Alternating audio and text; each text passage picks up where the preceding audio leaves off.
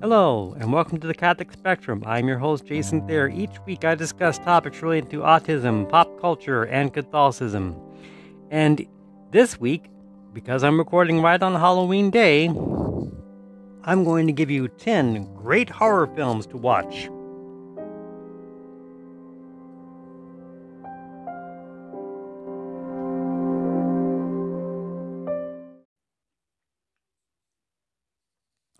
Okay, before we go any further, let's make up some ground rules. Rule number one for this time around, we're not dealing with remakes. We might change that rule later because there are some great horror films that got remade and became better, like The Thing, for instance. The original Thing was great, but there was the but there's the 80s version that is much better, but we're going to focus on ones that are not remade. And we're also going to make a rule that it's one film per franchise. So if we're dealing with something like Halloween, then we're only going to have one Halloween movie this time around.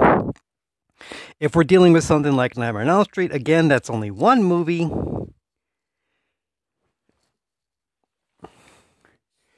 So we're just basing this on the original versions and seeing what we can come up with. So let's get started with. Oh, and our third rule is no spoofs. So, no killer clowns from outer space, no killer tomatoes, no young Frankensteins. This has to be straight horror for this time around. Because I feel like if I'm doing both horror and comedy, then you're not getting scared anymore, you're laughing. And that's different. So let's get started. Coming up. All right, starting things off. Number 10, our first list. This is not, first thing I want to let you guys know this is not a countdown. This is just a list. I wanted to make a countdown originally, but then I thought, no, let's not do a countdown because that makes it sound definite. So we're just not going to worry about doing a countdown. We're just going to do a list. I'm going to do it like uh, Rocked Reviews does, where he just lists them off and doesn't even bother ranking. So the first one we're going to talk about is Jason versus Freddy. This one really is just a lot of fun. Um, when New Line Cinema bought out the Friday the 13th franchise, they decided let's go ahead and have them fight and yeah, it is a bit of a letdown that they don't have a definite victor in this. It ends on a cliffhanger with both of them still alive, so we don't know who would win if if the if they could actually get killed. But if if you just just don't worry about the fact that they don't that they don't want to commit to who's better, it's just a lot of fun to watch them go at it. Our next one is Frankenstein, the 1930s version with Boris Karloff. I gotta head, I gotta specify because there have been so many Frankensteins over the years. To me, Karloff is the definitive Frankenstein.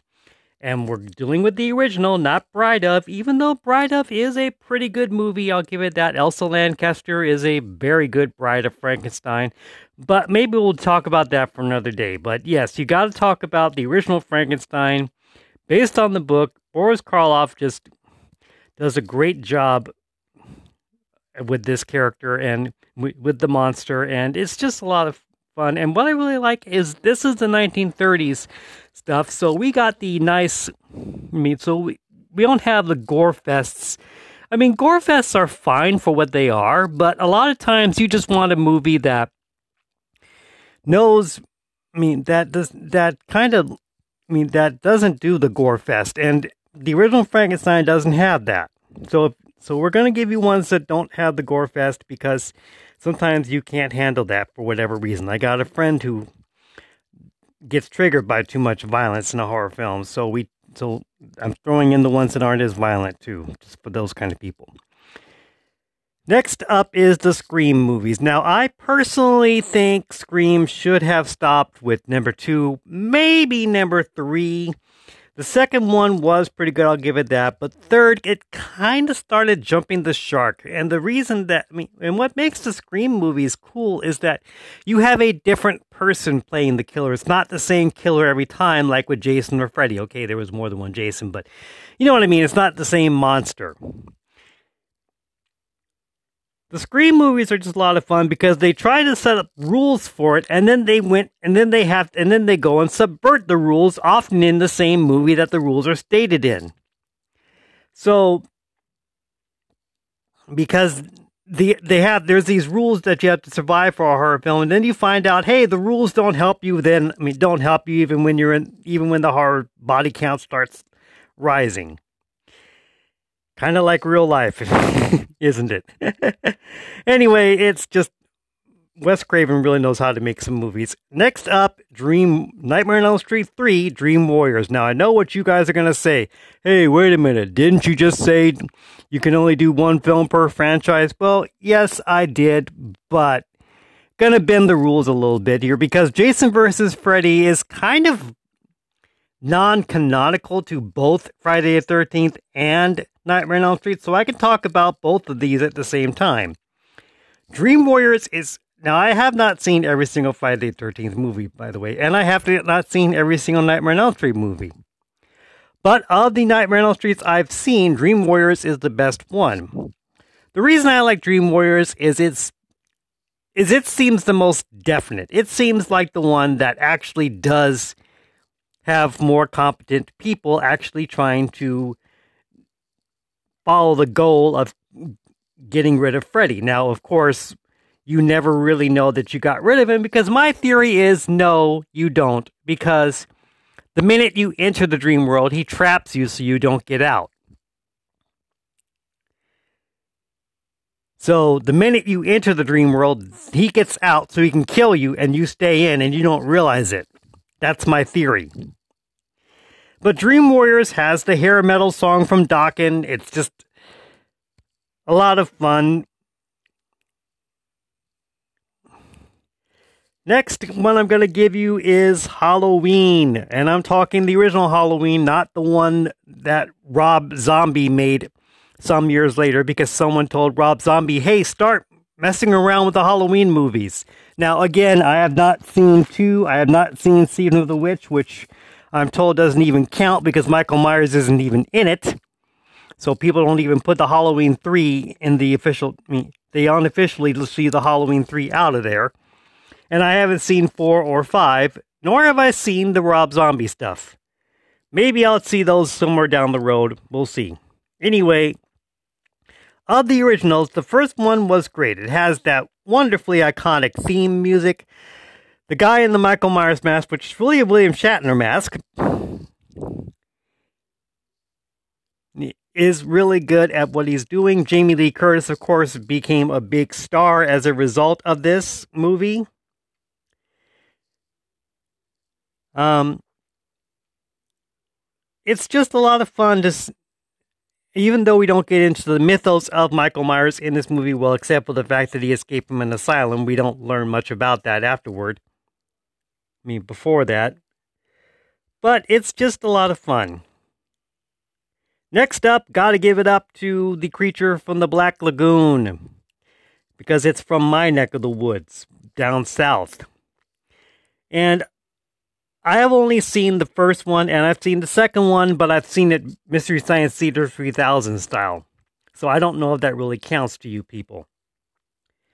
But the first one does have some really nice stuff with the creature. Um,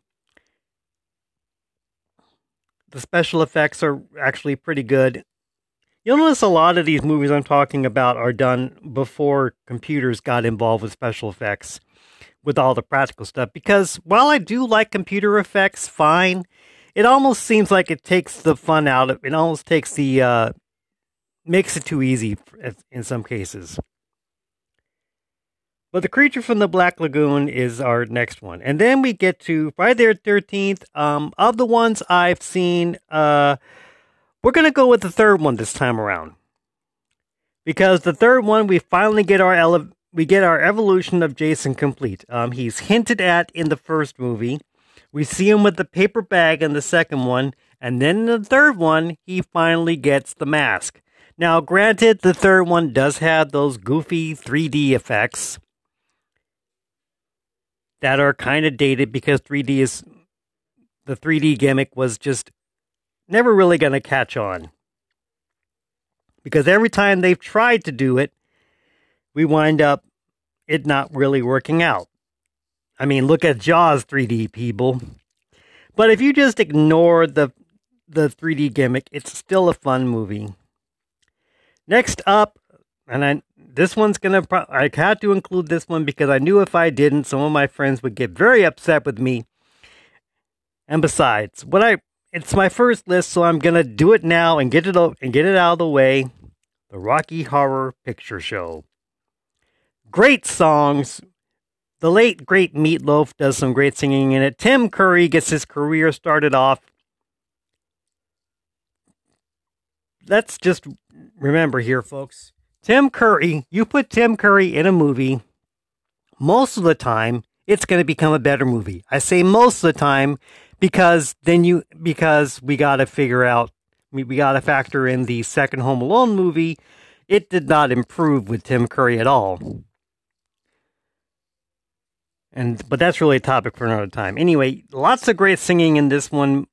Lots of great acting in it too. The special effects are really good. It's just a fun movie. Um, and I just and like like my friend, I like the point of the movie. The point of the movie is to just be it, dream it, and be it. And it's just a really fun movie. A really, it has some right, nice scares in it. Do you or do you not need to watch it with a whole bunch of people all dressed up?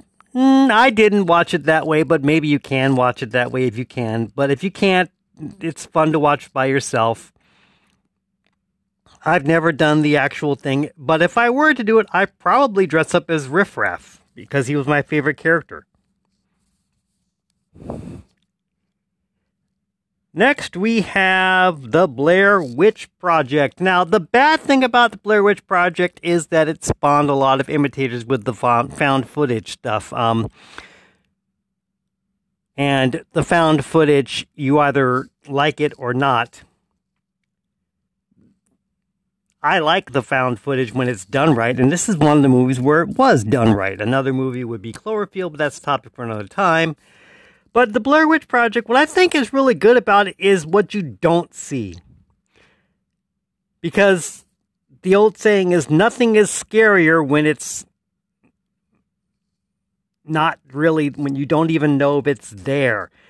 Because we're so focused on the people making the movie, we don't realize, I mean, we don't get to see the monster. We, we don't get to see the Blair Witch. And that's what makes it even scarier. Now, don't see the remake, don't see Book of Shadows, or maybe do see Book of Shadows. I don't know. I haven't watched it, so I can't really judge. But we're talking about the original with the clunky camera, shaky camera. Yeah, this one is just a lot of fun to watch. It's just some good, scary fun, and as long as you just don't get all upset about how stupid everyone's being, because really, horror films just require you to have no brain cells. Let's be honest. Whether you're watching the movie or you're in the movie. And fine, and my final one that I'm going to talk about this time around. Just remember, folks, this is not the definite list. There may, there will be more lists this as I go through this because I haven't seen every horror film. This is just ones I thought of at the moment. But the final one we're going to talk about is The Exorcist. Now, I have not read The Exorcist book yet. That's on my list, people. Um, but what I like about this movie is that is the sacrifice of the priests. This is someone who is willing to do what a lot of priests in real life aren't willing to do. They aren't willing to actually live up to what they're supposed to be. And the one in this movie actually is willing to put to put other people ahead of himself by saving the girl. And Pazuzu is a rather frightening villain. Linda Blair is just terrifying as that little girl. Now, like I said, this is not a, and it's just, I have not seen anything past that. And I hear there's some really nice urban legends about what happened with the movie, that it was cursed from the moment they made it. I don't know if that's true or not, but it's just kind of fascinating when you did dive into that rabbit hole and find out all the kinds of trouble that the movie got into while it was being made. It kind of makes you wonder, doesn't it?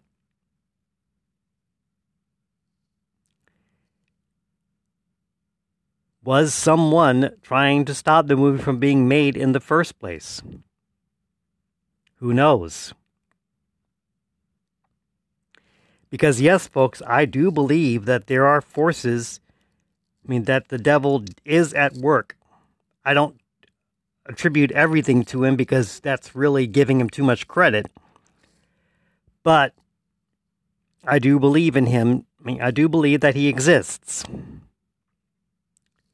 Anyway, those are some good horror films to check out for spooky season. Um, like I said, this was just based on the no no remakes rule and only one film per franchise. I might the next time I do one, I might bend, I might change the rules a bit and actually include remakes. so that I can do things like The Thing and the Rob Zombie Halloween.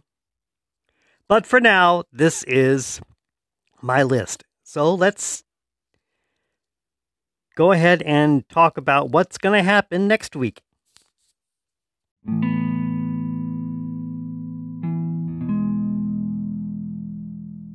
All right, so next week we are going to have my topic that I was going to talk about this week, and that is the asexual umbrella.